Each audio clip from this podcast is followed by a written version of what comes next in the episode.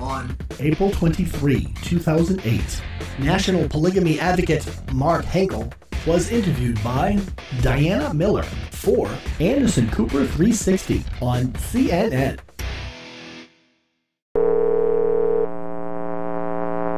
Hi, this is Diana Miller. Please leave a message and I'll call you back. Thanks. Hi, it's Diana. Leave a message and I'll call you back. Thanks. Hi, this is Diana Miller. Please leave a message and I'll call you back. Thanks. Good morning. Calling for Diana Miller. This is now my third call to you on your interview request of the TruthBearer.org organization. Uh, do not seem to be having much success in reaching you. That is unfortunate. I believe that you really want to have this. If you want to uh, try, you certainly may email us back again, and you can call a number 207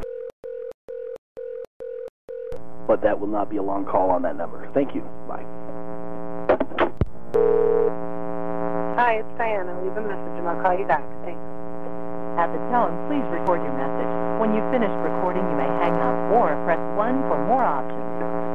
To leave a callback number, press 5. Hello, I'm looking for Diana Miller. This is Mark Henkel with the TruthBearer.org organization. Uh, this is now my third attempt to try to call you. I'm assuming you really do uh, have a serious interview request here. Uh, you may make a brief call to 207 and maybe we'll schedule a time of a time. Thanks. Bye. Hi, this is Diana. This is Diana. Hello, Diana. This is Mark Henkel with the TruthBearer.org organization. Hi, Mark. How are you? I'm doing very well. First, let me apologize for missing your earlier calls. I'm glad that we're finally able to chat. Yes. Um, if you uh, don't mind, I mean, I basically just want to talk with you a little bit. Um, as I explained in my email, we're wanting to do the story about Christian polygamy, um, and obviously it's a much lesser known um, version of polygamy than is on going in the media right now um, with the FLDS Church. And from the research I've done, I understand that there's um, pretty much no connection between you all other than the um, plural marriage aspect. Is that right? Correct. Okay.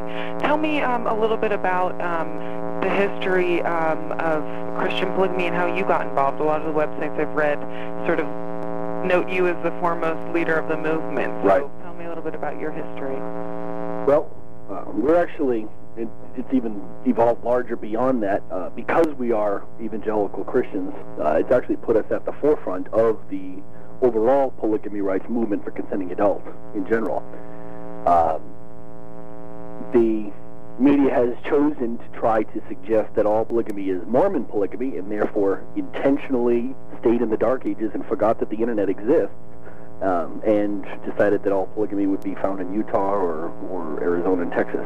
Uh, but before the criminals of the FLDS uh, started making news and before Tom Green, uh, at the turn of the uh, this decade, we've been a growing movement since the 90s.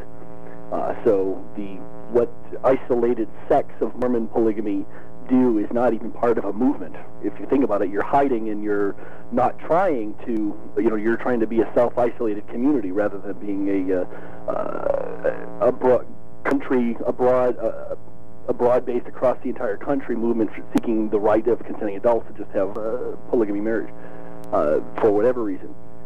The Christian polygamy was made possible by the internet, actually. Uh, the paradigm of Christianity, of evangelical Christians, whether it's Baptist to Pentecostal, I suppose I should back up a second. How much are you aware of Christian history itself, the Reformation, Protestantism, Catholicism, what all that means? What if I say Baptist versus Pentecostal? Do you know what any of that means, or is it yeah, just? Yeah, I have a basic knowledge of um, the background of all that. Yeah. Okay.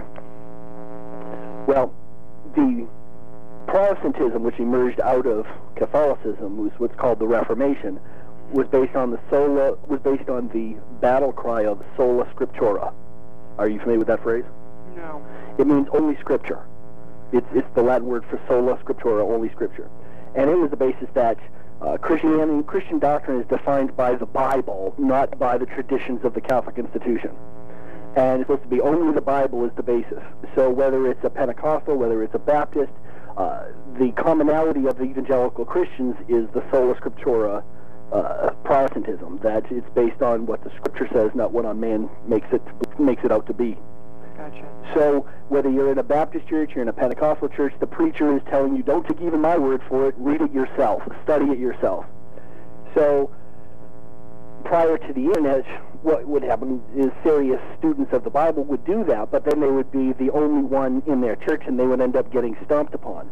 However, now, because of the internet, what happens is super students in a church sitting there told to do exactly that, uh, study the real Bible. You come into a massive contradiction that supposedly uh, having more than one wife is adultery, and yet you've got the greatest heroes of the faith had more than one wife, were never condemned for it, and never repented of it, and God even blessed them you know, uh, the very man himself who wrote the Adam and Eve story, or wrote Genesis 2:24, "The two shall be one flesh," and wrote "Thou shalt not commit adultery," was Moses, and the Bible shows Moses himself had two wives, and certainly a polygamist would know what he may, means when he writes the stories. So even though the Adam and Eve story is written by a polygamist, it doesn't mean it's a one man, one woman only doctrine. So super students in the various churches will seriously study the Bible and come to the realization that anti-polygamy was never invented and came out of the Bible. It was an invention of the Catholic institution a few centuries later. You will never find it there. Prior to the internet, of course, a super student would be pro- when I say super student, what I mean is somebody who studies it seriously on their own. I don't mean that they're a, a college student or anything of that nature. They super study it. Sure. That's what I mean by the super student phrase. Okay. Um, that they, they take their pastor's instruction literally. And all of a sudden they're realizing that you cannot call uh, these, you, you can't call uh, Moses an adulterer or a fornicator because he wasn't he, he wasn't committing those. He had more than one wife, and the Bible never condemned him for that. And that's also, if the paradigm of Christianity is going from being under the law in the Old Testament, where man couldn't make himself righteous by keeping the law, to being under grace in the New Testament, then how can you take a doctrine that not only was allowed under the Old Testament, but was even regulated? Uh, for example, Exodus 21:10 says, if he takes another wife, her food, her raiment, and her duty of marriage shall he not diminish. Or Deuteronomy 21:15 outward says, outright says, if a man has two wives. So if it was allowed under the the, under the law of the Old Testament, then how can you go be under grace, which freed us from being under the law, and make the doctrine of marriage even more legalistically restrictive in the time of grace than it ever was when under the law? You see the hypocrisy of that? Mm-hmm. So all these contradictions start coming up. Then you've got Jesus himself in Matthew 25 describing himself as a polygamous bridegroom coming to marry five of ten wise virgins. So uh, Jesus would never describe himself in a sinful story polygamy was a sin. So clearly, because he's using that story, it can't be considered a sin even under the New Testament. That's these are some of the various. Okay, I'm not going to bore you with a, a whole long dissertation because it goes on and on and on about the Bible arguments are so clear. And if you really want to get into the Bible arguments, there's a website called biblicalpolygamy.com and it addresses every one of those issues, lists out all the polygamists in the Bible, and how God describes himself as a polygamist in Jeremiah 3 and Ezekiel 23, how Jesus did it in Matthew 25, and all the various things. So I will defer you to that instead of spending our time now, because that may not be the focus of your story. Sure. Right. That, that's great. Thank you. Yes. so no, that, that that raises. I mean, your all the um, examples um, sort of leads me to my next question, Mhm. which is why why do churches not then, or at least you know Protestant churches Mhm. not um, allow or embrace um, Christian polygamy? Well, what it was is it was an inherited doctrine of the Catholic institution, and the problem is is that when you bring this, you really have to be mature in understanding this. For example, a baby who lacks teeth is unable to chew meat. They need mother's milk. Right? So if you try to give meat to a baby who doesn't have teeth and has never chewed on meat, they're going to cry and, and they're not capable of handling it. The same thing is true when you bring the, as you, as it were, the meat of truth of the scripturality. What you're saying to somebody, and that is not may not be a, a super student of the Bible, may just you know what you're telling them when when you help them understand the Bible never created anti-polygamy doctrine is you're telling them that every great famous preacher they ever knew who said one man, one woman, everything they've ever heard, their grandmother who never missed a week at church, you're telling them that all those people were wrong. And so, because people lack a certain level of self-esteem, it's it, it creates a, a, an insanity meltdown for them to be able to say, well, how can I suggest that I'm smarter or I've got, I've got an understanding more than my grandmother who always went to church? You know, so people compare themselves to all this, and so it becomes uh, a, psycho- a psychological act of choosing insanity in order to maintain one's sanity. Sort of like, are you familiar with the, the, the story called Big Brother, the book? Um, Oh. I'm sorry, of Big Brother, uh, 1984 with George Orwell? Yes. Right. And in that story, uh, Winston Smith, the main character, was basically being tortured to the point that for him to basically keep his sanity, he had to commit an act of insanity to say like 2 plus 2 equals 5. So in order to maintain his, his sanity, he had to do an act of insanity. And that's what happens with a lot of people is, is that even though it's so clearly right in front of their eyeballs, the they can't emotionally cope with the the, the, the real sanity because what it says is that all the people that they had been listening to before that they think are better than they are were, were mistaken. And so it's a great psychological issue. So we have to come with great maturity and great compassion and help them grow to that realization. It, and it doesn't have to rock their world. It doesn't have to destabilize their, their, their belief. The, what the consistency of it is, what we share is the fact is we say in the churches, believe all the Bible because it's in the Bible. That's what we're doing. And that's why we say that we are continuing the Reformation. So we were able to organize because of the Internet. The Internet is what changed everything in history. It's not to say that there weren't other, you know, great students around, you know, throughout history realizing this. The problem is, is that if a person is all by themselves, there is this massive political attack that will go upon that person from their church. And so they're basically, you know, uh, bullied into silence or cast out. Right. So what ends up happening is that now the, the super student in the Baptist church in one town and the super student in the Pentecostal church in another town and, and so forth throughout they, all of them come to that realization. Now because of the internet, they go searching the internet and they discover fellow super students have discovered this as well. And so, and because we say that we are Protestants and, and heirs of the Reformation, what we're doing is we are continuing that Reformation, saying that doctrine is supposed to be based on the Bible, not on the basis of man's invented doctrines, such as the Catholic institution. And just as uh, you know, Martin Luther and, and, and John Huss and the various martyrs that uh, and reformers, you know, helped Christianity to overcome some of the doctrines that were invented by the Catholic institution, that, that you know that that were justified by faith and not by works. The same thing we're bringing is the reality that sola scriptura. You, if you say you're going to believe all Scripture, then you have to believe all Scripture because that's what the Scripture says. Now, with that in context, we look around America, and typically we're evangelical conservatives.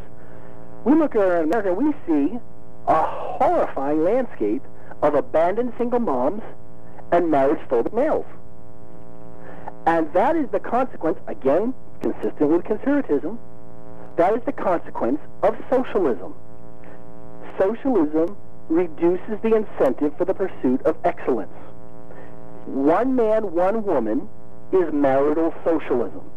It is the equivalent of saying one customer for one company so that each company can have one customer. And so no company then has an incentive to be better to serve more customers. So you're basically saying that the, the typical American um, marriage structure is a form of socialism. Government forcing it is a socialism, yes. Okay. By the choice of one man, one woman. We're, say, we're saying laissez-faire marital economics. Just because you've got the freedom to marry, excuse me, just because you have the freedom to earn $500 million doesn't mean everybody's capable of doing that. Mm. But when you have the pursuit of excellence, then some will, will, will rise to that level. You know, the thing is, is just as we have men with super skills, say, in golf, Tiger Woods has super skills in golf, right? Uh, uh, Michael Jordan has super skills in basketball. The same thing is capable for men have super skills and maturity of caring about women. If you have 10 men and 10 women, and nine of those men are jerks or marriage-phobic fools or players or baby daddies, one man, one woman as a government coercion has oppressed and removed the choices away from nine of those women. They either have to settle for the jerks or go without. So we're saying with laissez-faire marital economics, you have the pursuit of excellence, the incentive for excellence, and so those other nine men, they sort of realize, oh my gosh, we're going to go out if we don't hurry, go without, if we don't hurry up and smarten up, and then a few of them will smarten up. That'll that'll make better husband qualities for those few, and the other ones that don't, well then they don't, and they go without, and all the women have the right choice. So that sort of leads me to my next question. We're already of touching on it, which is um, so why polygamy, um, and and what is sort of um, if there's this sort of you know quest for the man who can take care of women better, and I guess your argument is that they are therefore um, they should be taking care of more women as opposed to letting in any man marry any woman. Is that right? No. Well, I, well, first of all, understand we're still talking about woman's choice. Mm-hmm. Um, Dr. Joyce Brothers said back in 1994 um, on Bill Maher's Politically Incorrect, December 22, 1994, I would rather be third in line of a good man than the only wife of a jerk. Mm. And certainly, a man who's a jerk, not only is he not going to have one wife, he's certainly not going to be able to have two wives or three wives. You know, the, the, the man who is not capable of caring about women, not capable of encouraging them to be the best that they want to be and providing an environment for them to do that. Say one woman wants to be a stay-at-home mom, another one wants to work. Both of them have the choice and can pursue their own individual choices, and the one, the woman that wants to work knows her children are being raised by someone who loves the children rather than some low-paid stranger at daycare. You know, this gives women choices, and any man who is, you know, intelligent women are not going to put up with a fool. Yeah, and I sure, oh, so, so a woman that would choose a polygamous marriage in a regular consenting adult, we're not talking about coercive doctrine like the FLDS and so forth. Mm-hmm. Okay, we're talking about a free agency, a free choice, in a basis of free choice without a religious compulsion. Because Christian polygamy is not a compulsion, by the way, Okay. which I'll get to that. Okay. Just a free consenting adult, this is my better option. You know, uh, the abandoned single mom might join an existing family with the husband's already a proven good husband. The wife basically comes giving him a reference, saying, "Yes, see, he is a good man," you know, and, and and they embrace the idea of another woman coming in.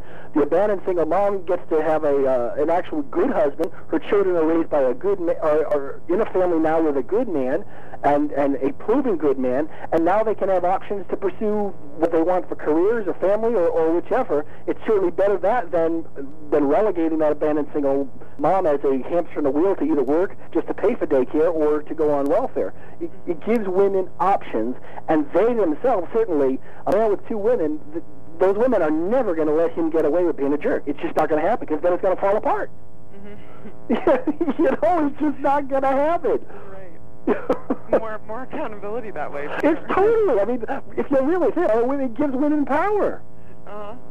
Now, uh, you know, it sort of takes a, a um, enlightened, I guess, woman to even be open to this. How do you, um, you know, uh, how do men sort of convince their first wives, um, you know, if not by force, then, you know, how do they sort of enlighten them to this um, arrangement? Well, we have a thing. It's good that you said force because the standard of Christian polygamy is love, not force. Have you seen that yet? Yes, I have. Okay, and you know the website lovenotforce.com. Uh-huh, I was on that, yeah. You haven't found it? No, I was, yes. You have seen it, okay. Yes. That's the standard. And the reason why that's important is because there was a time, and the movement was just beginning in the early, in the mid 90s, that a bunch of foolish men rose up and started pounding their chests and say, "God told me to have other wives, and if other, if my wife doesn't like it, too bad." And then we were like, "Oh, you've got to be kidding me!" Mm-hmm. you know, it, it, well, no, not good at all. You know, it's like, uh, you know, if God calls you, guess what? He called the wife too. Now you ready for that, buddy? you know. Uh, I think God's more capable than you are. So if He really did call you, He's capable of, of, of persuading her too. And You're not the only one who knows. right, exactly. It's not your little secret. Exactly. You know, uh, the the the, the thing is to understand. So we're talking about from real Christian polygamy. We're talking about men who truly love women. And we've seen the devastation of abandoned single moms in our culture. We are, you know, the standard conservative, you know, cultural concerns that you see on, on any standard evangelical Christian. And, and we see this. And we're talking, the, the Christian marriage model is that of husband loving wives as Christ loved the churches. Christ was not a chest pounder. He was not a tyrant. He loved so much that he gave himself up. He went to the cross and died for the churches. That's the kind of love we're talking about a husband having for wives and, and, and caring about women and, and wanting to be the, for the, their best situation and wanting to encourage them to be what they would want to be. So certainly love not force is the standard that when a man has this level of love, a wife is confident. A wife is secure in her marriage because marriage is not about the sex. Certainly there's a physical bond. But marriage is intimacy on an emotional, psychological, spiritual level. It is, I know you and you know me at the core. We understand, you know, it's a, it's a joining of being each other and understanding each other. And so if you've got that kind of a marital bond, there is no way you could suddenly bring in some kind of a situation that suddenly tears that bond apart and, and causes distrust. So if a husband is trying to force polygamy on a wife, first off, she, she has the reasonable first question about uh, what polygamy is all just about what the man wants. You know, and that's a reasonable question for a wife to ask. And if he tries to force it on her, he's only proving her point. Hello?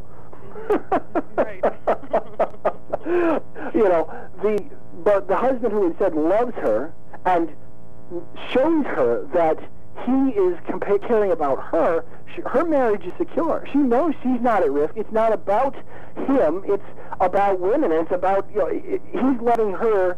Uh, there's a phrase that actually it's, it's ironic. It wasn't anything that anybody taught, but you'll find it very common, and that is, is that a husband has more love to give than the wife can receive. And, I, and it's not like, and I'm not meaning in a fleshly way, like it's lustful or anything of that nature.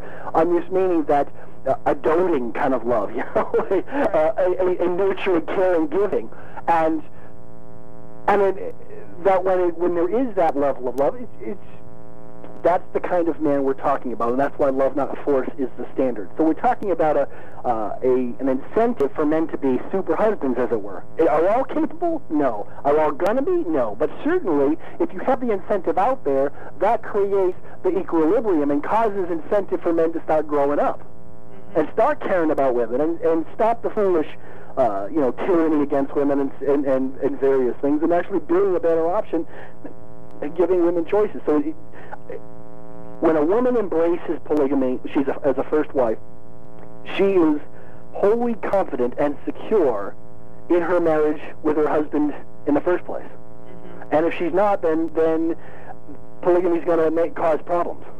You know, and, and, and it's and it's not a valid thing. And and you really at that point you have to work on the intimacy, the emotional, psychological intimacy. At that point needs to be bonded because that's marriage. That's what marriage is. And just as a husband is cap- uh, a father is capable of loving more than one child, certainly he's capable of loving more than one wife. Now I say that, but that doesn't mean that I somehow think women are children. I don't. I'm not. I'm not suggesting there's a comparison from of maturity level. Certainly, there's a whole different set of dynamics with adult women than there is with one's own children. Sure. But you would never say that a person is only capable of loving one child. Right. Now, um, so would you say that polygamy um, and the act of a plural marriage enhances your faith? Um, I understand that you're sort of saying that it's not a it's not a doctrine, um, but it's but it's allowed by the Bible. How does that play into your faith? Okay. We would we would refer to uh, biblically, uh, again being sola scriptura and everything having a biblical basis. 1 Corinthians seven seventeen, and that is that uh, as God has distributed to everyone, so let him walk in Torah day and night in all churches. Be it no wife, one wife, or more than more than one wife, it would only be as God would call, and certainly all would be called. you know, you know that uh, that the wife will embrace this as well. That, and it's not it's not a compulsion, meaning there is no salvation on the basis of it. Um, you know, it's just that the anti-polygamy doctrine doesn't have a biblical basis. It's not correct. You're, the 12 tribes of Israel were born of four wives. So that's why technically we say anti-polygamy is anti-Israel. Hmm. Okay, and Abraham had three wives. David had eight named known wives. And in 2 Samuel 12, 8, God himself even said to David, I had given you all your wives, and if you had wanted more, I'd have given you more. God himself said that to David. Know, so we're, we're saying that the Bible never created that. And since the call for Christian marriage is that of husbands loving their wives as Christ loves the churches, then we're calling for men to grow up. That's really, if there's any any compulsion, as it were, it's a call for men to start growing up. Instead of what we now have is a consequence of marital socialism. The one man, one woman. The, you can hear Karl Marx, one for each, so that each might have one. Uh-huh. you know, and what you've done is you've dumbed down males. Okay. You know, you, now that's not to say that you wouldn't end up eventually with equilibrium, and you know, a, a handful of people might end up marrying two wives, three wives, possibly, but it doesn't mean suddenly, all of a sudden, you know, you decriminalize polygamy because we're not after legalization. It doesn't mean suddenly you decriminalize it and all women across America are suddenly going to be hoarded by a few polygamous men. That's just not going to happen. That's just ridiculous. And certainly America is not going to follow the example of a communistic cult either. Sure. You know, you know, so you can't use the FLDS. And I say communistic because a secluded, a secluded sect that's living under the authoritarian of a, uh, authoritarianism of a single leadership doing its planning, that's communism. Right. That's a, it's a, it's a miniature version of communism. And and again, we're coming from you know typical uh, conservative evangelical Christianity. We're not for communism. We're not for welfare fraud. We're not for any of this. We're, we're for standard laissez-faire, you know, limited government, um, conservatism. You know, and, and that's why ultimately we say that uh, the polygamy rights solution is actually the win-win solution to finally ending the marriage debate for all sides. That both sides can get a win out of our solution. Because there's no special rights for homosexuals, no special rights for polygamists, and no special rights for those who choose one man, one woman.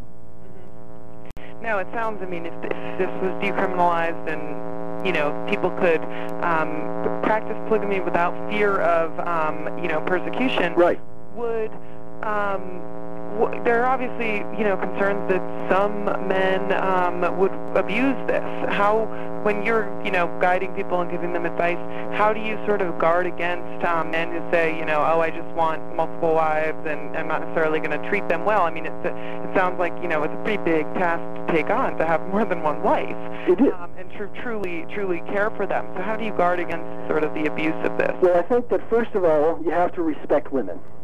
And I think that uh, short of indoctrination in uh, isolated sex and cults, uh, women across America are going to be too smart to put up with stupidity. Um, abuse, that's not to say that abuse doesn't happen. Abuse happens with monogamists. You know, uh, there's a, for us, I would say, uh, we have an N-word that, that actually is very inflammatory for us uh, when I, you know, I say when I say N-word is as N-word for African Americans. Uh, for polygamists, the word for us is escape from polygamy. Nobody in the history of the universe has ever escaped from polygamy. They've escaped from a cult. They've escaped from abuse. But they've never escaped from polygamy any more than you would say that the woman of a horrifyingly abusive, monogamous wife beater escaped monogamy. She didn't escape monogamy. She escaped abuse Right. or escaped a cult. You, nobody has ever escaped from polygamy, ever. They hmm. escape from abuse. And certainly laws can be deal with can can address abuse. Laws can deal with where people are hurt because that's government's purpose is, is and function is the protection of individual rights. Mm-hmm. The right of consenting adults to assemble and contract with each other, government has no authority to be interfering with. You know, so it, it, it's not just a First Amendment freedom of religion issue for polygamy, but it's also a First Amendment freedom of assembly. You know, if three adults want to contract with each other, who's government to say anything about it? Sure. You know, that ultimately, I mean, that's a freedom of assembly issue of the First Amendment. Uh, so issues of abuse, those can be dealt with in law. Issues of underage, those can be dealt with in law, as they are with monogamy. Polygamy is not the issue. The problem is, and this is what uh, the problem has been with the media in reporting on the FLDS, as that you've been lying. You have been telling America that polygamy equals child abuse. Right. And this is why, actually, why, you know, it, it, it, and I would encourage CNN, and, and I've made myself available. You, are you aware that I'm, I'm known as the National Polygamy Advocate? I've, I've read that, yes. Yeah, I mean, I've, I've been in you know many media outlets on that basis. You know, and frankly, it is actually not accurate journalism, even even in your network, CNN, to be reporting on the FLDS and not have me on saying how we oppose the FLDS and oppose underage marriage. Because it's like reporting on the Catholic uh, priest abuse scandal and saying all Catholics are defined by the, the priest abusers or saying all dieters are, def- are going to starve their children because of an anorexic example. You know, in all those cases, you would let a national organization come on and I- express its views. You haven't let us do that yet in this case. We certainly hope to do that with this story, um, and uh, um, you know would would absolutely want to set up an interview with you. Right. Um, and you know we can talk about that Certainly. in a second. But um, just a few more questions. Sure. Um, where do, if you said the internet really helped this um, take off, is that sort of also the, the common ground for people to find? I, I, I'm guessing that people don't sort of run into, you know, a potential second or third wife in the grocery store. How do, how do these relationships sort of form? Okay. Well, there's kind of two questions you've got there, um, which take me in different paths. One being the internet, um, and one being uh, relationships formed. While there are, um, for example, a, a polygamy personal site called twowives.com uh, that uh, has polygamists from all forms, uh, Christian, secular, Mormon, Muslim. Uh, and that's really the thing that journalism also needs to understand is, is that you would never say, uh, define a day without its adjective. A sunny day is not a rainy day, and you need your adjectives, and the same thing with polygamists. You need to say Mormon polygamy, Christian polygamy, secular polygamy, yeah, or the general national polygamy rights movement. Um, but uh, to only refer to Mormon polygamists and as polygamists without the Mormon in front of it is uh, is actually an inaccurate statement. And even though mainstream Mormons, you know, constantly like to say, "Oh, they're not Mormons," the fact is is that they use the Book of Mormon as the basis of their belief. It's then Mormon-based polygamy, so it's Mormon polygamy. You know, so even if the mainstream Mormons don't like them calling it Mormon, if it's based on the doctrines of Mormonism, then it's Mormon polygamy. In reality is polygamy is older than the 200-year-old religion of Mormonism. Mm-hmm. For sure. Right, it's not fair for them to just sort of have the term all-encompassing. It's ironic that you say that because that's the thing I've been repeatedly saying is that the we call it the Mormon land bubble. It's like it's like xenophobic. If the whole area of like Arizona, Utah is mostly Mormon, right? The the, the, the population. So it's, it's we call it a Mormon land bubble. So the Mormon land media, it's they're they're in a they're in such a contradiction. It's like they want to own the definition of polygamy while simultaneously saying they reject it. like nobody else is polygamous except Mormons, but they want to say you can't be a Mormon and uh, be a polygamist. Right, right, right, right. so you know, make, make up your mind, Mormon land. Uh, but you know, Joe Sixpack out here on the East Coast, you know, and that's where we've come, uh, and and why we've been able to come to the forefront of the uh, the overall movement. The the a movement is born when the usable, duplicatable argument argumentations are laid down and then passed on. Uh, I guess you'd say like a multi-level marketing plan. Okay. Are you familiar with what that means? I mean, you know, you tell two friends and they tell two friends and so forth and so on. You know what I mean? Sure. Um, as duplicatable. The here's how, and you'd ask how I ended up coming up to the front here. In 1994, I started a newspaper up here in Maine called the Standard Bearer, and in it I started laying down. In it would have a track. It was still it was conservative news, but I would also have a, a biblical tract, and in that I was laying down those arguments uh, uh, that showed that polygamy is in the Bible. Eventually, that came to a brand new thing that that emerged. You know what that new thing is? It's called the internet and that the internet emerged. And by 1997, we were online. Uh, as uh, on at those in those early days, it was typical for businesses to have their website as a subdirectory of like their web host or whatever.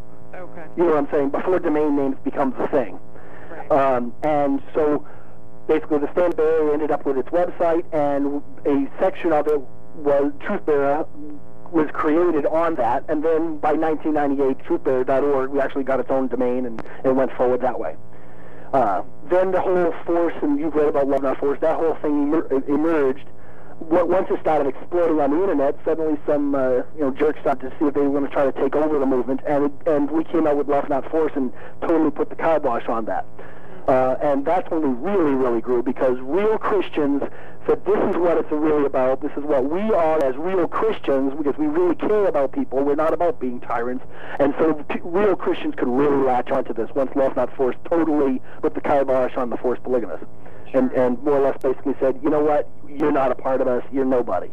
So, and not only that, you're going to lose your wives anyway, so it doesn't matter because you don't understand marriage. Especially when given the option. Exactly. You know, you force it on a wife. I mean, it, it, it's going to be 99 times out of 10, out of 100. Yeah, 9 out of 10. 99 times out of 100, you're going to lose your wife because you're being a fool, and you should. You know, you should lose her. So once that did, then we started getting media attention by the turn of the decade. Then there was the, then our organization really grew at that point, and and that's our, we started getting media attention. Then there was the Tom Green, and I was in, all over the media for interviews on that, coming against Tom Green and his whole underage garbage. Um, and, and the thing to understand is that's what's so absolutely maddening for us is here we are at the national level giving media. I'm giving media interviews and totally coming against the whole underage thing and saying, don't do it, don't do it, stop it, stop it. And this is exactly the same years at which now the current FLDS was doing what they're now being held accountable for. Mm-hmm. They were start, they were handing, you know, assigning girls to, to men and all this other foolishness, oh, and and it was already out there. So that that's basically how we ended up organizing. The the thing is too is that that changed everything when it came to the idea of polygamy rights, and this is why because we're Christians, we can answer the arguments that nobody else can. If a Mormon tries to make the case for polygamy, Joe Sixpack on the East Coast, his eyes are going to roll in the back of his head. Oh, it's just a Mormon. He's not going to pay attention.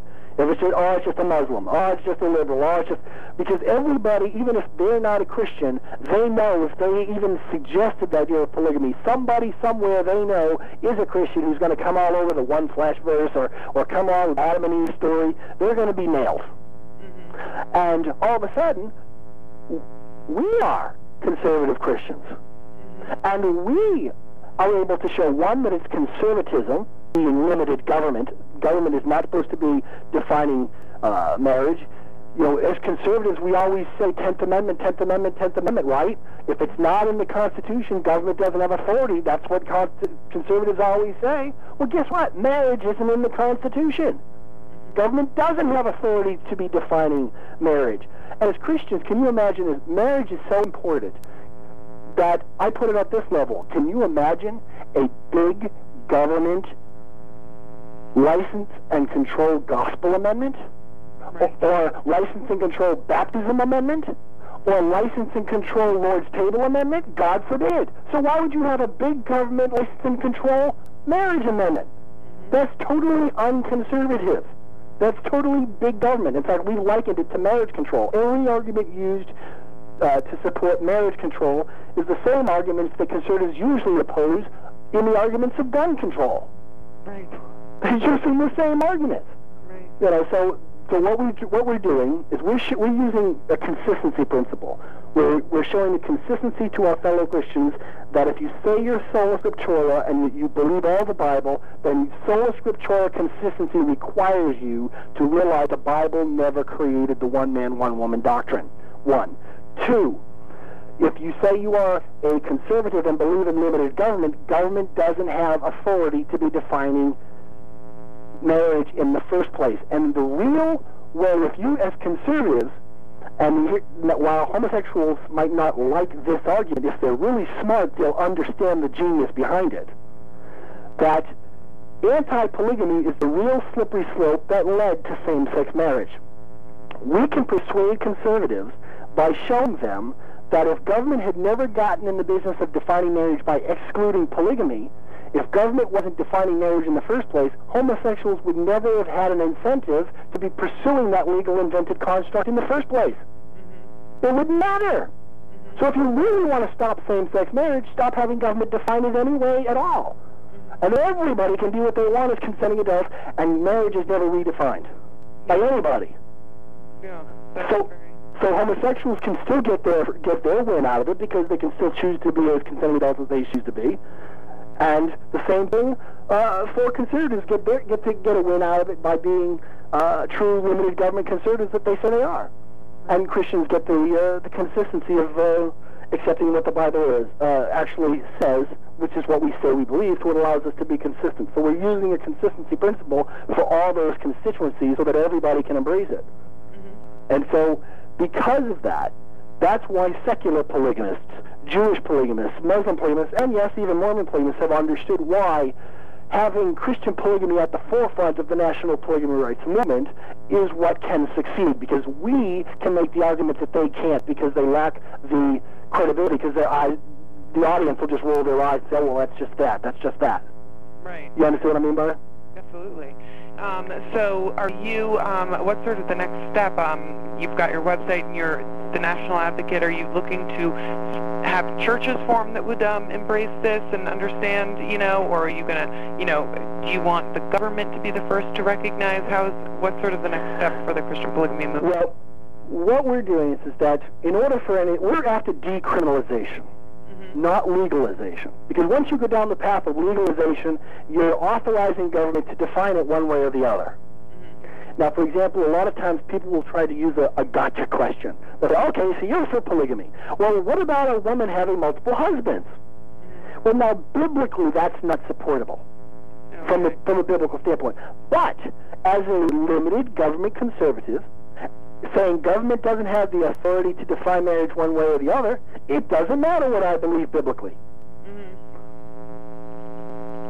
You see what I'm saying? So there's my consistency. Because it's no special rights for homosexuals, no special rights for polygamists, no special rights for polyandrists, and no special rights for those who choose one man, one woman. I love saying that last line. because usually it's those who want one man, one woman who are saying no special rights for homosexuals, but the fact is they're asking for special rights for one man, one woman. Right. Right. And and no, and, and and so have you gotten any sort of um, you know, support from um, more of the mainstream church or um, you know, what's your hope that this will be sort of embraced? Well, what we what we're doing is we are anti-polygamy thinking in society. We call it the House of Cards strategy. Okay. That anti-polygamy thinking in America is held up as a house of cards, and every floor of the House of Cards is a different political constituency. And what happens when you knock out the first floor of a House of Cards? Thing falls. Exactly. Well, the first floor of the House of Cards are our own evangelical conservative Christians. As we help them understand, one, that it's biblical, and two, marital socialism of enforced one man, one woman has created our society of abandoned single mom and marriage phobic males. I mean, this is a tragic society that, that men are afraid of marriage. Mm. Men are afraid of marriage, and yet we criminalize the man who would grow up and want to actually marry more than one wife. That makes sense. Hello? Right. that just makes no sense. I mean, it's- it's okay for Hugh Hefner to have three living girlfriends, but let him actually marry three girls want to, and he's a criminal? That makes sense. Right. You know, not. Uh, so we show them that it is a consistency of our values. We're not bringing new contradiction. We, you, you will never persuade conservative using liberal arguments.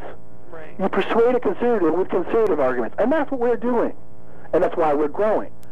So we're, we are helping them one understand that- anti-polygamy is not biblical, and if you're going to say you know one man one, you're going to say that you're sola scriptura, then you can't believe in one man one woman. Two, not one person in the Bible. I love this. Not a single person, not even Adam and Eve. Nobody in the Bible was ever married by government.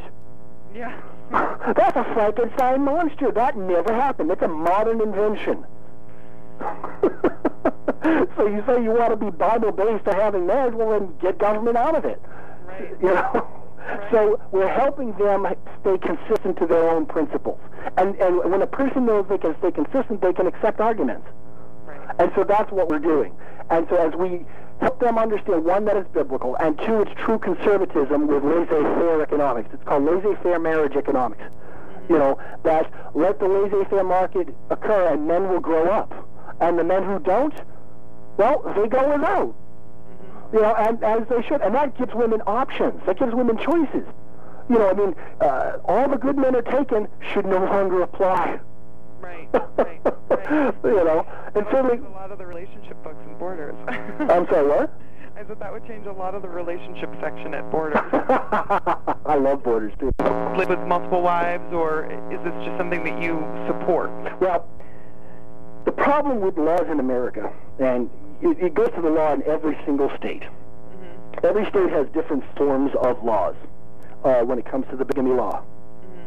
And, for example, in the state of Maine, and it's in other some other states have the same law as well, and it's written in such a way. It's actually people would be appalled. It's anti-free speech because not only does it say that uh, a person who is married who marries another or purports to marry another, knowing he is legally not allowed to do so, is guilty of bigamy. Hmm. So it's okay for me to legally be a married man with girlfriends and calling them girlfriends.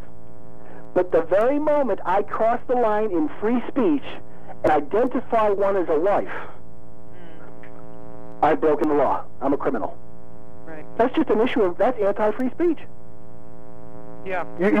It's, it's, it's, it's crazy. Right. It's just about labels. you know, so because of because of the issues of law, one, and two, because I am now so way out there, my my picture, my name, my everything else is out, is way out there. I really have to protect my family, especially from the lunatics.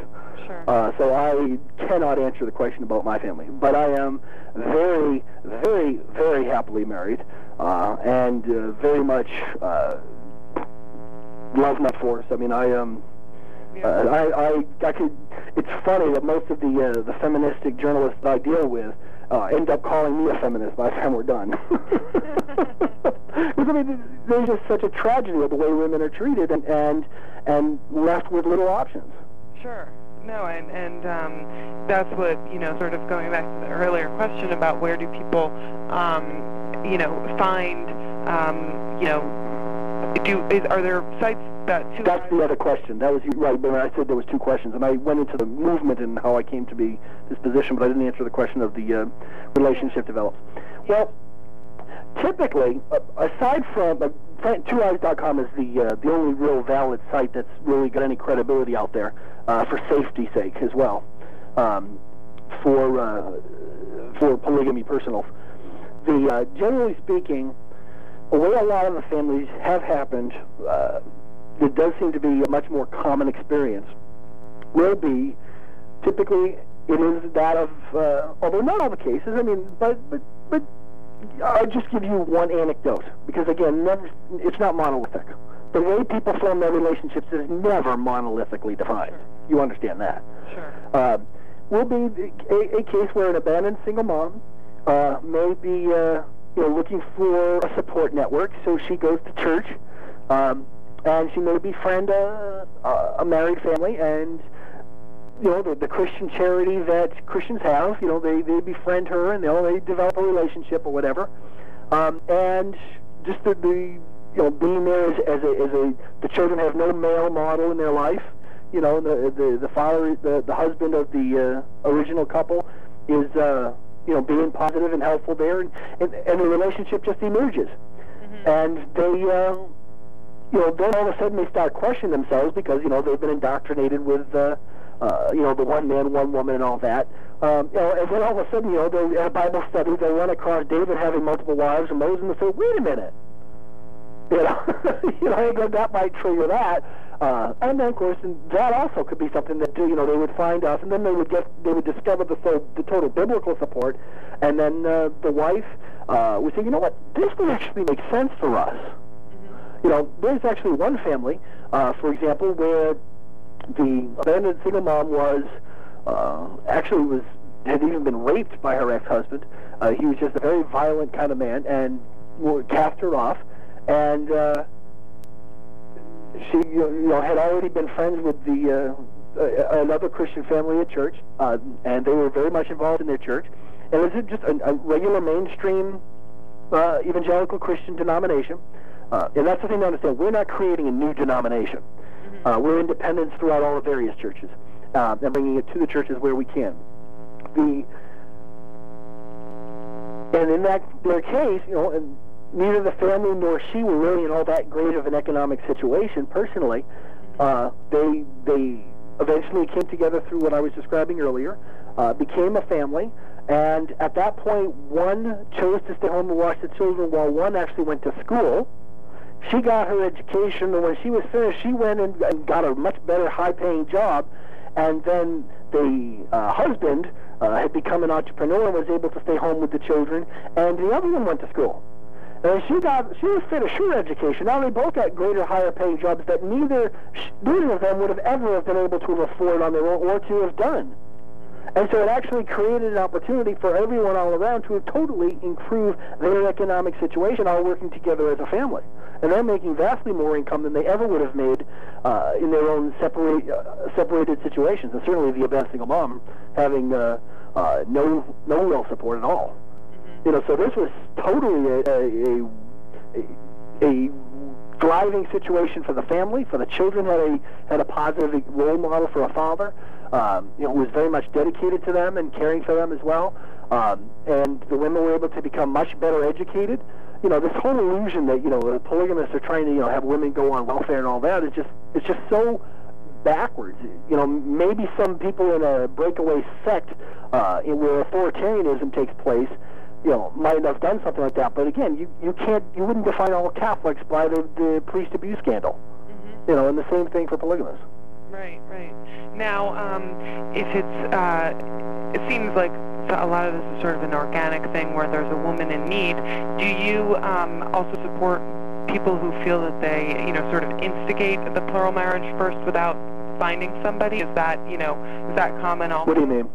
Whereas, um, you know, a man might feel that he wants to be, you know, in a plural marriage and um, has, you know, one wife, um, but doesn't necessarily know where to find a second wife, but feels he's capable, you know, is is that common also where they'll actually go? That that, that can happen.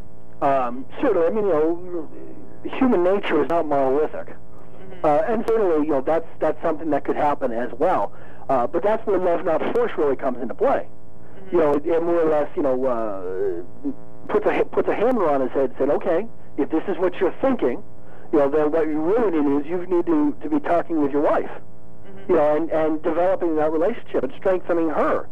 Because really, for it to really work, he's got to come in, if you will, quote unquote, recommended by her. right.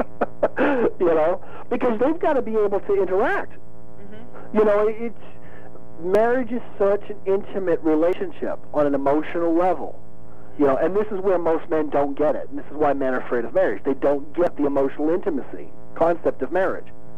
Right. Yeah, I mean, that, there's all your books and borders right there. men not getting the intimacy emotionalism. well, um, tell me, um, if are you able to tell me at least how many um, wives or girlfriends you have, or um, I have to stay away from my family. Okay. I, I, I because I am so public and is so much at risk. You know, and especially given the fact that so much of the media has done uh, basically brainwashed America into thinking polygamy equals child abuse. Uh-huh. Um, that it, it's just downright dangerous for our families to be exposed. Um, it really, it, right now, more so than ever, you know, I, I know the media uh, likes to think, oh, well, it's just news. Well, you know, you guys as a media uh, like to believe that adver- you sell advertising and like to persuade your advertisers that as long as they keep pushing their concept, they'll be able to brand themselves while you're branding the definition of polygamy as if it was uh, child abuse. And this is why it's actually important uh, you know, that, uh, granted, this is just, you know, just one show I'm doing with you, but all, all your shows on CNN, I, I, I should certainly be on all of them. Just, you know, getting that message out that all polygamists are not defined by the FLDS. I mean, we've opposed them from the beginning mm-hmm. because of the underage issues. Yeah. No, that's a that's a, very important point. Um, and and are you? What's your background? Um, before you did the standard bearer, are you a pastor, or um, were you a pastor? Or? I've been a pastor, yes. Okay. Uh, but my my obligations to uh, the movement and the organization, I had to uh, stop. Um, I just I did too many responsibilities. Basically, is what that amounted. Sure. you know, I had a nationwide responsibility at that point. Right. yeah. and and especially if it's you know I, I saw the list of all the media you've done. Yeah. It's obviously a busy job. Yeah, well, it, and that's just a sample. Um, it, it, it's, it is a lot of work for sure. Yeah. The um, and it's a lot of patient work too. The um, where were we? Where- There was a um, Talking about the um uh the, the main point about needing to define your polygamous. The, right, right, right, right. For the media to understand that we are not about abuse, and and and if if anything, not only is this now a story about polygamy, but it, there's a story in this about condemning the, the media Uh-huh. of its false journalism. Right. you know, is that uh, I can even see them coming out with uh, finding some um, Mormon polygamists who, as a matter of the kindredness of Mormon polygamy, being exploited as supposedly because they're pro FLDS, then that means they're the pro polygamy view. They're not the national. You know, the thing that is, America is not defined by the Mormon land bubble. And just because somebody left the Mormon land bubble and created an extra little ranch out in Texas doesn't mean that's what, you know, uh, normal people across America are doing. Mm-hmm. You know, uh, and, and some people come together either just, you know, like I said, the, the as there's Christian polygamists, there's secular polygamists. They just basically develop a relationship, and you know, that's the way they want to be. You know, it's just three adults or four adults decide this is what they want to do. You know, the, a man with two women or something. It's it's human nature is not monolithic, and certainly there is no legitimacy in uh, government controlling the contractual arrangements of consenting adults. Right. Now, you cannot define what consenting adults do by child abusers. Mm-hmm. You just can't do it. It's intellectually fallacious. Right. It, and, and, and, and actually, I mean, it's irresponsible journalism. It's, oh, that's where I was going. That, you know, that itself could become a story that uh, some some smart media person's going to jump on. This is how the media has been misreporting this story. Right. You know, that, that itself is a story. The story not told. Right. No. Absolutely. And and um, I think part of it is um, you know people don't even know to ask the question because they don't. I think so many people aren't aware of you know the fact that other types of polygamy are out there. Well, you know what really surprises me most of all? It's like many of the media are still in the dark ages. Yeah. They don't even know the internet exists. Yeah. Because if you go on the internet, you will not find an FLDS website.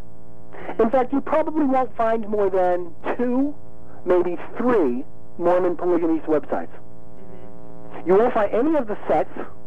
None of the sects have a, have a website. None of them. None of them are out recruiting. None of them are out trying to persuade the public marketplace. You know, you, you, you can do a little bit of search, and that's why immediately you'll always find us. You'll always find our organization because we're the national leading uh, organization. You will find us, and you'll find all the activity that we've done. You know, um, nobody, you know, you talked about my media resume. Nobody, you will not find anybody with my media resume Mm-hmm. uh, on the on on promoting our cause. Um, you know, and even though I am the founder of the Christian polygamy organization, TruthBearer.org, it is because of that that it has enabled me to be the overall national polygamy rights movement uh, for consenting adults, the, the, the national polygamy advocate in general. Because I make the arguments that, say, a secular polygamist would, wouldn't be able to make, or, or a Muslim or, or anybody else of any other form of polygamy. Right, right. Now, um, in order to do an interview, Yeah.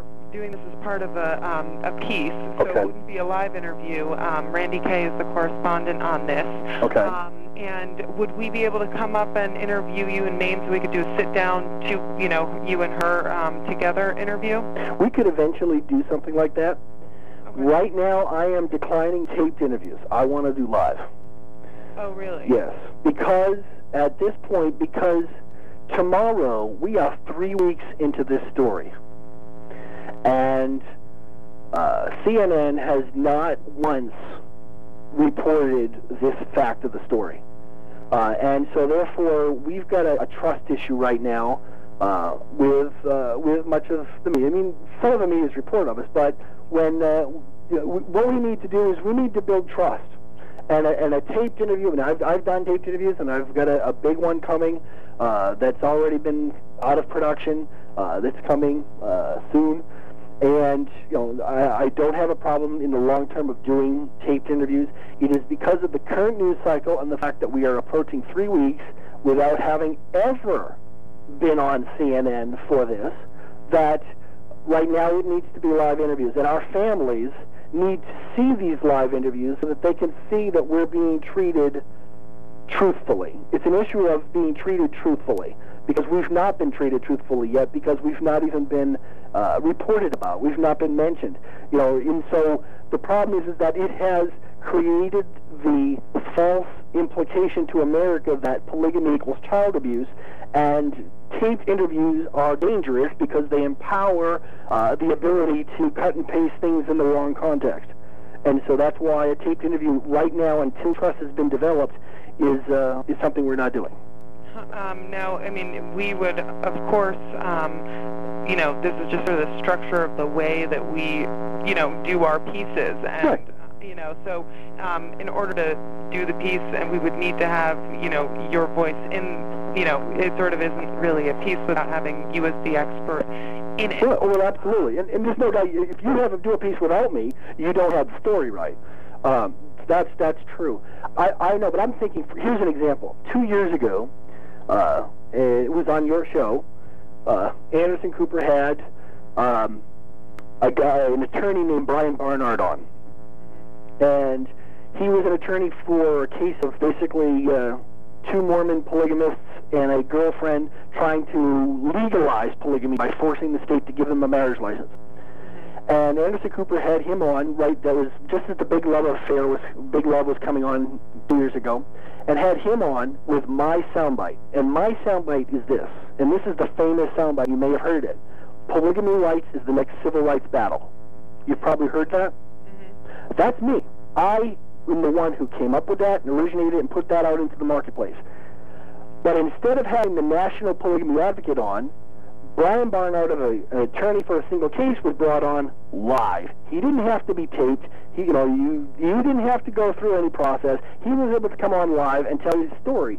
You know, and when a and, and it, that's fine if a if a homosexual civil rights attorney wants to take on a case and so forth, but he's not the voice of the polygamy rights movement. But he's but he's the one brought on live using my soundbite that Anderson Cooper put into his mouth, and then or or the Anderson Cooper show put into his mouth, and didn't even have me on. And, or, and to actually represent what the polygamy rights movement is about, and that's the problem is, is that he was an attorney pushing legalization, and actually the polygamy rights is about decriminalization, getting government out of it altogether, not trying to force government licenses. Right. You see what I mean? So the the problem, what I'm saying is, is that I know that it is fully possible for a talking head live interview uh, to be done, and I know that it would certainly uh, begin the process of establishing trust with our families. That eventually, uh, with time, our families may even be willing to. Uh, uh, perform what we call me uh, Circus Act requests. Circus Act is basically when the media says, well, we want to put a family on TV. You know, basically you're asking for a circus act, you know, so that the audience can go ooh and ah. An interesting analogy. So, but we, we get them all the time. You know, the people aren't interested in letting us. We what we need we need talking head arguments, and people understand the rhetoric so that people can hear it, not just simply go ooh and ah, seeing a family. Because the ooh and ah never persuades people. The argumentation does, and uh, talking heads from every other topic in the news is always allowed to have. We have the same thing, and that's what we need to have, and that's what we No, I, want. I completely understand, but as, as Yeah. um, you know, from your perspective, it's, a, it's obviously a topic you're very familiar with. For our viewers, it's Yeah. not. And Right. so, you know, when we broach these new topics and when Sure. Randi and I pitch the story, Sure. you know, we really need to be able to, we always start these things, you know, with a piece to introduce the topic and, you know, not just launch into an interview because you know how quick TV is. And oftentimes an interview spends so much time setting up that it doesn't even make sense. Um, so, you know, I'm afraid that if we don't aren't able to interview you for our piece, then we won't ever get to the live interview part because there's not going to be any basis of um, knowledge there. So, you know, and, and I would also offer to you, you know, if you would agree to do an interview for our piece, we've also got um, a very active website, which we would um, love for you to write a blog and contribute to that, you know, which, of course, you know, you would we wouldn't edit, you would be able to, you know, explain your points there as well. In fact, we have a million people who look at it every day. So, you know, that's also another avenue to making sure that we don't edit you down too much, um, you know, so you feel like, like your arguments aren't being made. Um, but you know, if we go back to you know our executive producer and sort of uh, put this out there without having the national advocate in the piece, it's really not going to be a piece at all. Well, no, it, uh, you're right. It wouldn't be. Right. That's what I'm saying is, is that there is no reason why this project can't go forward. Okay. What I am saying is, is that we need to address the hurdle of the cart before the, of not having the cart before the horse. Mm-hmm. Um, I, I know we can get there. Uh, from the sound of our conversation, I have gathered from you that uh, it is possible that we could overcome these hurdles. Okay. Um, the my point being is, is that it does not have to necessarily be a project before uh, you know you guys will be reporting on this story not just you personally, but all day long, you guys will be reporting on the FLDS story. You'll be reporting on it all day tomorrow. You'll be doing, I mean, this is story's not going away, clearly. And there is uh, no reason why you couldn't utilize the resource that I'm here for, to offer for you guys as a live situation for any of those particular stories as they're ongoing, to comment on them. It doesn't require that I have to only give a tape is what I'm saying. So as those go forward, and as that happens, I mean that can be that can be done soon.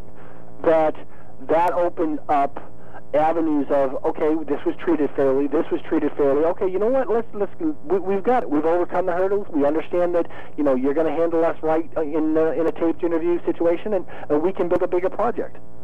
Okay. You know what I'm saying? I mean, I know we can do this.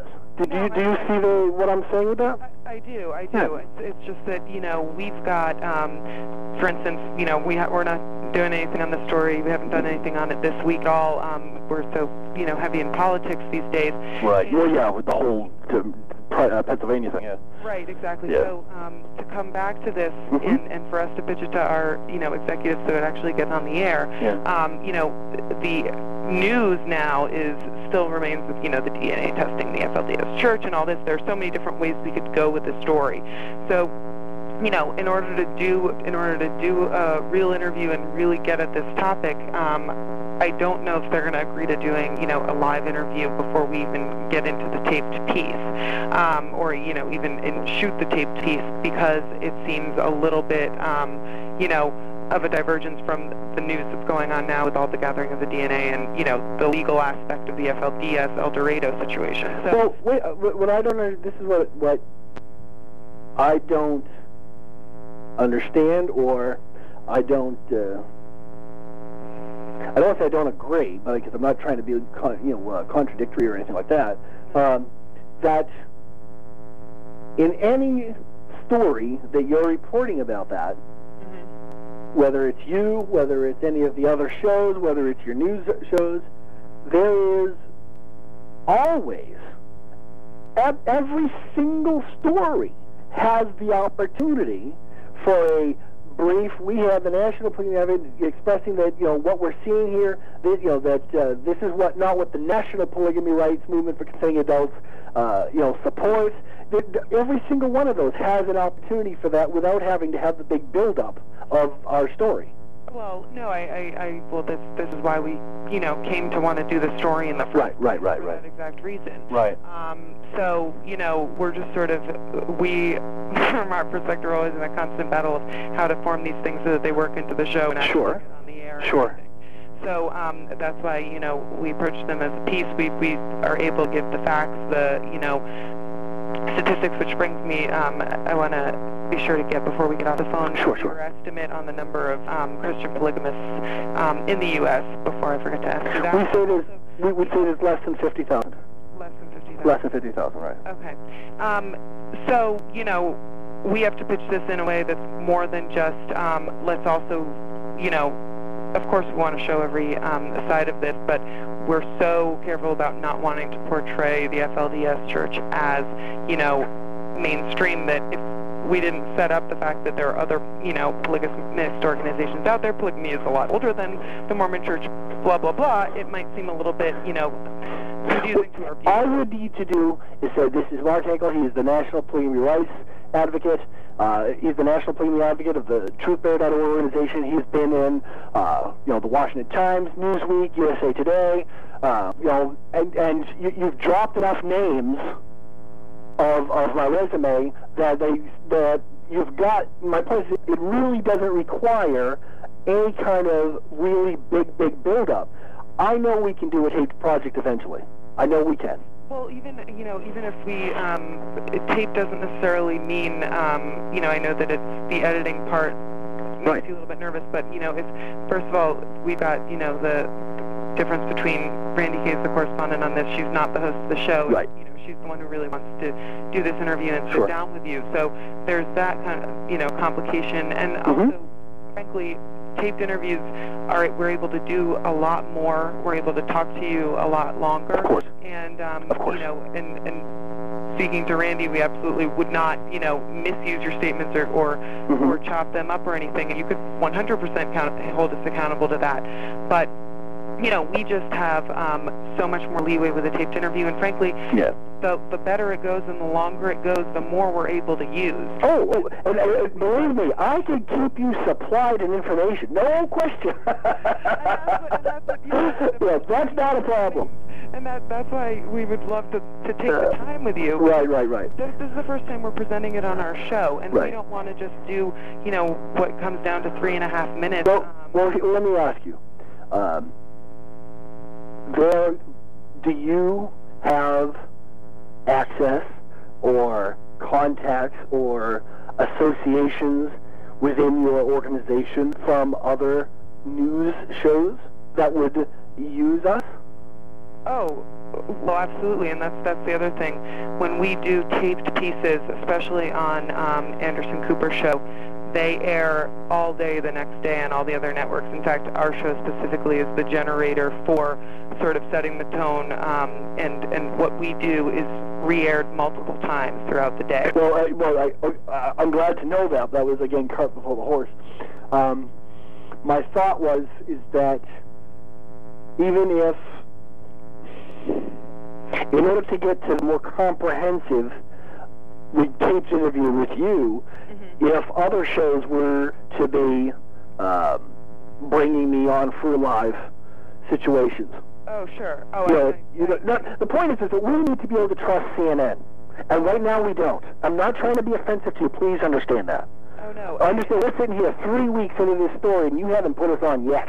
And you know, uh, to be completely honest with you, it's it's a lack of, um, you know, probably digging and knowing that you're out there on behalf of CNN up until this point. We And sent your emails. We've used your tips line I can, well, on the website. no, I, I can tell you this that um that uh, once you're on um, our show, there will absolutely. I mean, and, I, and I'll be happy to pass your information along to people, but I know that I won't have to for the other shows, and they'll absolutely be interested in having you on as well. And and, and to, you know, to your point, and, the reason that I um, contacted you in the first place, it's a huge aspect of the story that's not being told, and, Right. and CNN knows that. And, certainly I wouldn't, um, for the protection of our show, we would want to do our interview with you first, um, you know, so that it's, it's, It's a pride thing, and I get that. Yeah, yeah, yeah, I mean, we- You're the one who broke it. I get it. yeah, exactly. I get that, too. I, I, I understand your business. Uh, no, no, but I absolutely. I mean, I, I, I um, we, we could uh, put money on the fact that you will be much busier after, um, you know, you're on our show, and Mm. people sort of. We're a ton of, um, you know, there are a lot of copycat acts in, in um, our business where people want to do, you know, what we do, and they'll re-air the interview, and, and I uh, guarantee you that, you know, we've got bookers on our show that are in set, you know, communication with the larger booking CNN system and would absolutely, you know, put your name out there and, and encourage other shows to do live interviews with you. Um, but, you know, just from our perspective, we would want to obviously do this first. And, and you know, the longer we're able to talk with you, you know, it's literally going to be more airtime if we're able to do a taped piece and then we can come back and say, you know, or taped interview, come back and say, we have all this great stuff. Not only do we want to, you know, put this, you know, however minute long, you know, five or six minute chunk on the air, we also want to put, you know, so much of what we weren't able to put on on the website. And, you know, we just have so many more options when we're able to sit down and do an interview and you're able to talk to Randi. She'll, you know, be able to understand your arguments and, and things will be formulated so much more smoothly that way. Can we have it that it is, uh, or set it conditional that we do something like this, that were we to do something like this, Mm-hmm. that there is a follow-up at the, basically, a, a taped piece is basically, you know, here is, uh, you know, our reporter, uh, Randi Kaye, and she does her story, blah, blah, blah. You do the tape project. And then at, when it's done, uh, you know, your host says, well, we have Mark Henkel here with us today. And a couple more questions are done live at that point. Possibly. I mean, you know, we we we do that sometimes, um, and I would, you know, I would pitch that. I can't promise because literally every day is so, you know, everything's formatted that day for what we're going to be doing. One thing that we could do is say, you know, after the piece, read Mark Henkel's blog on our website, you know, and then direct people to our our blog, and there would be your blog, um, and and people could read that, and you could put a link to your. Um, website on, Yeah. on your blog as well. Um, and, and frankly, once we do um, this interview and it airs, I'm sure that you know our executive producers will say, "Let's have him back." You know, we Well, I, I'm sure that, that, again, all of this I am aware of, I understand, and I expect. I know that'll happen. Um, you know, the, I don't say polygamy rights is the next civil rights battle lightly. I mean, this is a huge story for the next decade. you know, you're going to want me. I know I am in demand. Yeah. Okay, That's, I'm not worried, I'm Yeah, not no, worried about that. And, Uh, and, and that's why I just want to make sure we do it well and right the first time, you know, and are able to get, you know, in depth and and it's as much selling it to our own, you know, um, bosses and viewers, um, so that they sort of feel like they understand it and and and you know we we want to do it justice and I you know I don't want to just have three minutes of you know, quick questions without being able to delve into the important points. And, and, you know, if you and Randi sit down together, we'll be able to make sure we cover those. You can stress what you think is most important. And, it's, So, yeah, but at the end of the day, until we establish trust, whatever I say or do doesn't doesn't stop the possibility of of uh, cut and pasted out of context or anything of that nature. I mean, I I can have all this hope of pie in the sky in the future, you know, but but whatever, you know, you walk away from this taped interview, no promise or, no contractual obligation for a uh, live appearance, and then you say whatever you want to do, you cut and paste it whatever you want to do, and and and there I am off in the wilderness. You know, it, it's um, thi- this is what it's asking me to do right. you know, and and so I'm I'm not trying to be problematic. I'm I'm expressing the hurdle that we have in front of us. Sure. No, You know, and, we we can overcome. I know we can. I'm confident. It's just a matter of how to get there. Uh, We and and you know I don't. We're not going to be able to obviously, you know, sign contracts or guarantee that you know we'll be able to do an on-air interview immediately after the piece. But um, I mean, you know, you would have um, as much as we don't know each other or or you don't know Randi. We would absolutely want to be held accountable by you and you know make sure that we weren't misconstruing your words and and um, Well, what, what do you define as accountable? And how do I hold you accountable? Well, I mean, you know, obviously there's that's something that we'll have to figure out. Yeah. But we we um, you know, understand and and truly, as I said before, you're the um, best advocate, as you know as well, for this. So you know, we're not coming to this really with any. Um, but we're not coming to it with any assumed knowledge of the topic, which is why Yeah. it's so important to hear from you. And so, you know, everything that we've talked about today, I think, is going to be new and important information for people um, and for our viewers, and they're, you know, and they're not gonna. Um, they're not going to come to it with any um, knowledge either. The most important thing being, you know, this is this is a different form of polygamy than you know, and Mhm. everything, you know, I, I, I really can't see, um, you know, misconstruing your arguments because it's all new information. Um, but but you know, we would guarantee you that we wouldn't do that, and and and that's why again sitting Yeah, down. what is the basis of that guarantee, right? Well, if you say if, you, if if there's something you know that comes up in the course of the interview that you know you don't feel that you said right or you don't want us to use, you can say that, and um, you know we'll you know we just want to keep it as open um, and you know give ourselves as many options in terms of length and as as we can.